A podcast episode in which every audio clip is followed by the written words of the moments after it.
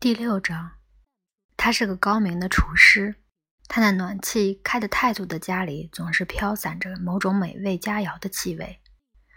他放调味品的架子就像一家药店。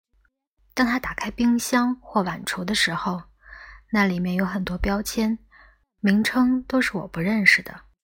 我甚至不知道那些名称是哪个国家的语言。我们是在印度。但是他的西式菜肴同样烧得很好。他给我做了我所尝过的最有滋味而又最清淡的通心粉和奶酪。他做的墨西哥玉米卷让全墨西哥都羡慕的。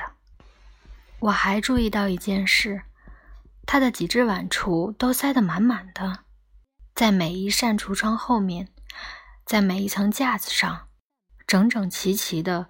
堆着像山一样高的罐子和盒子，食物储备足够度过列宁格勒包围战。